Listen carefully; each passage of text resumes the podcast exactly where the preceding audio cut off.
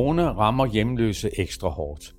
For Danmarks mange hjemløse er corona måske det mindste problem. Tæppet er pludselig revet væk under de hjemløse.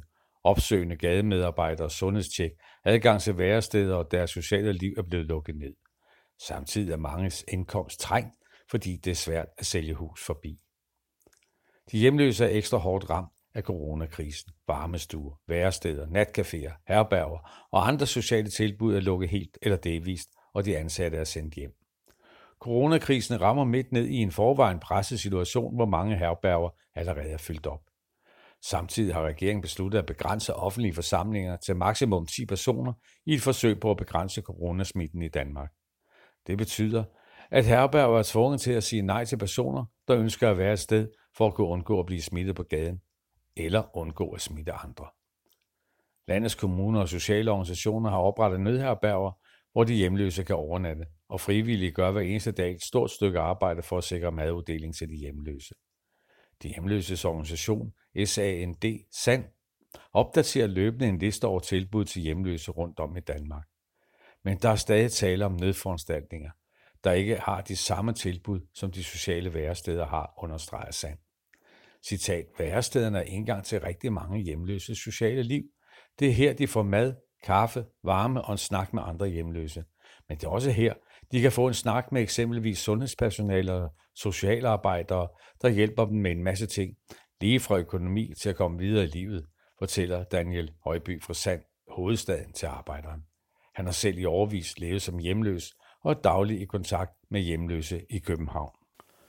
Socialminister Astrid Krav har netop forlænget en pulje på 1 million kroner til nødovernatning, så kommuner og frivillige organisationer kan oprette nødherberger, der kan holde åben indtil 1. maj. I København er der oprettet et nødherberg i Bagnehøjhallen, men det er ikke et karantænested, for madrasserne der er lagt med få meters mellemrum. Det forhindrer ikke smitte, konstaterer Daniel Højby. Samtidig er der skruet massivt ned på det opsøgende sundhedspersonale. Sociolancen i København er skåret ned til to timer om dagen, fra to timer om til to timer om ugen. Og ifølge Daniel Højby laver sociolancen ikke længere opsøgende arbejde, og gadesygeplejerskerne kan man kun ringe til, og de tager ikke nye sager.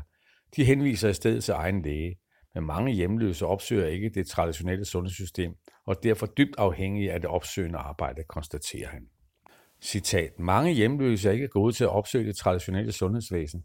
De er vant til, at det er opsøgende sundhedsteams, men de er der ikke længere. Det betyder, at der ikke løbende bliver tjekket op på de hjemløse sundhedstilstand. Mange hjemløse har i forvejen et nedsat immunforsvar. Vi er nødt til at holde ekstra øje, ikke mindre øje med de hjemløse i denne her tid, og sikre, at de får information om, hvor de kan få hjælp, hvis de føler, at de er blevet smittet, siger Daniel Højby. Region Hovedstaden har netop sendt en mobil testbus på gaden for at teste hjemløse for coronavirus. Citat.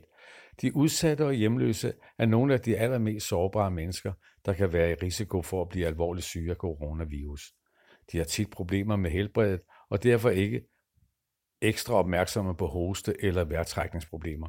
Derfor er der brug for, at vi opsøger dem, der hvor de befinder sig, siger regionsrådsformand Sofie Hestrup Andersen i en pressemeddelelse. De hjemløse situation forværres af, at de offentlige toiletter og badeanstalter og svømmehaller også er lukket ned. Mange steder er der maduddeling, men de hjemløse bliver ikke lukket ind. Det betyder, at de ikke kan få et bad, komme på toilettet eller få vasket hænder. Citat. De hjemløse vil gerne følge sundhedsmyndighedernes anbefaling om en god hygiejne og om at vaske hænder grundigt, men det er svært, når vi ikke har adgang til rent vand og sæbe. Det er med til at øge smittefaren, både blandt hjemløse, men også i resten af samfundet, fordi hjemløse kommer der, hvor der også er andre mennesker, blandt andet i busser og tog, siger Daniel Højby. Han uddyber. Citat. Når vi er på gaden, er vi allermest udsatte. Både på grund af smittefaren for andre, på grund af vejret og på grund af mangel på adgang til hygiejne. Når værestederne er lukket, bliver det sværere at trække i ly. Det betyder, at de hjemløse risikerer at blive våde og fugtige og dermed blive endnu mere udsatte for at blive syge. De hjemløse bliver ramt på flere planer. Flere risikerer at få deres økonomiske fundament revet væk under sig, fordi de mennesketomme gader gør det svært at sælge hus forbi. Citat. Faktisk er der mange hjemløse, der slet ikke modtager nogen form for offentlig forsørgelse. De er 100% afhængige af at kunne sælge hus forbi. Det er deres eneste indkomst, forklarer Daniel Højby. Samtidig er der også lukket ned for uddeling af tøj. Det gør de hjemløse endnu mere sårbare. Citat, det er jo vigtigt for hygiejnen at have adgang til rent undertøj og sokker, siger Daniel Højby. Og så er det også vigtigt for helbredet og immunforsvaret at have adgang til ordentlig mad. Citat. Flere af de steder, hvor de hjemløse kan få mad, er lukket ned. Så nu skal de manøvrere rundt ud og finde ud af, hvor de ellers kan få mad. Selvom der er lukket ned flere steder, så opstår der nye steder, der uddeler mad til hjemløse. Men den viden skal jo ud til de hjemløse. Citat. Intet er, som det plejer at være. De hjemløse søger nye steder hen, og ikke hvor de plejer at være. Og de her mennesker er jo ikke på nettet og ser ikke nyheder hver dag. Derfor er det helt afgørende, når der bliver taget nye initiativer, så bliver gjort en ekstra indsats for at sikre, at informationerne når ud til de hjemløse. Det er jo ikke nok at oprette nødherberger og nye maduddelingssteder. Informationerne skal ud til de hjemløse, og de hjemløse er ikke, hvor de plejer at være, fordi værestederne, værestederne er lukket ned, minder Daniel Højby om. Hvor skal de ældre og andre hjemløse med nedsat immunforsvar gå hen, hvis de vil forsøge at undgå at blive smittet? En stor del af de danske hjemløse har et dårligt helbred. 24 procent af de hjemløse har en fysisk, fysisk sygdom, og hele 59 procent har en psykisk sygdom. Hvis der ikke er plads til dem på hospitalet, så er de jo syge på gaden. En af dem, der frygter at blive smittet, er Britta på næsten 65 år, der er hjemløs og har problemer med lårene. Hun gemmer sig i en parkeringskælder, fordi hun frygter at blive smittet med corona på gaden. Citat, hvor skal man gå hen, når man bor på gaden? Gaden er jo mit hjem. Hvor skal jeg gå hen, hvis jeg er i karantæne, spørger hun i en video, som Hus Forbi har delt på Facebook. Brita er ikke den eneste hjemløse, der har brug for at blive beskyttet mod corona. Kirkens Korser, der driver varmestuer og nødherberger for hjemløse, efterlyser, at sundhedsmyndighederne sikrer mere og bedre rådgivning og vejledning om, hvor hjemløse skal gå hen, hvis de har brug for at komme i karantæne. Det er ikke kun de hjemløse, der bliver ramt af de sociale væresteder at lukke ned. Hos Landsforeningen af Væresteder, LVS, der organiserer ca. 250 væresteder fordelt over hele landet, råber man vagt i gevær. Citat. Nedlukningen rammer ikke kun hjemløse, men også ensomme, mennesker med psykiske problemer og socialt udsatte generelt. De bliver jo ramt dobbelt af coronakrisen, fordi de ikke har pårørende eller socialt netværk. Værestederne har ofte tilknyttet en række sociale tilbud, heriblandt sundhedstilbud, idræt og en masse andet, og der er ofte tilknyttet fagpersoner, fortæller sekretariatchef hos Landsforeningen af Væresteder, Cliff Kalthold, til arbejderen. Citat. Vi har jo ofte held med at få mennesker ud af ensomhed eller hjemløshed, fordi det er borgere, der kommer til os, har nemmere ved at tage imod vores tilbud. Derfor er der ingen tvivl om, at det rammer en stor gruppe socialt udsatte, hjemløse eller ej, hårdt, når værestederne lukker ned på ubestemt tid. Citat. Vi ved allerede, at psykisk syge, hjemløse og andre socialt udsatte i gennemsnit dør 22 år før alle andre i det her samfund. Hvis vi gennem længere tid ikke gør noget, så bliver de her mennesker endnu mere isoleret og får endnu sværere ved at gøre noget ved deres problemer. Sådan en omfattende nedlukning vil have menneskelige konsekvenser. Det er ikke omkostningsfrit, at en masse mennesker nu er tvunget til at sidde derhjemme. Nu har Landsforeningen oprettet et digitalt værested på Facebook. Forløbig 650 mennesker meldt sig ind i gruppen, hvor de kan gå ture, se film og rydde op sammen hver for sig.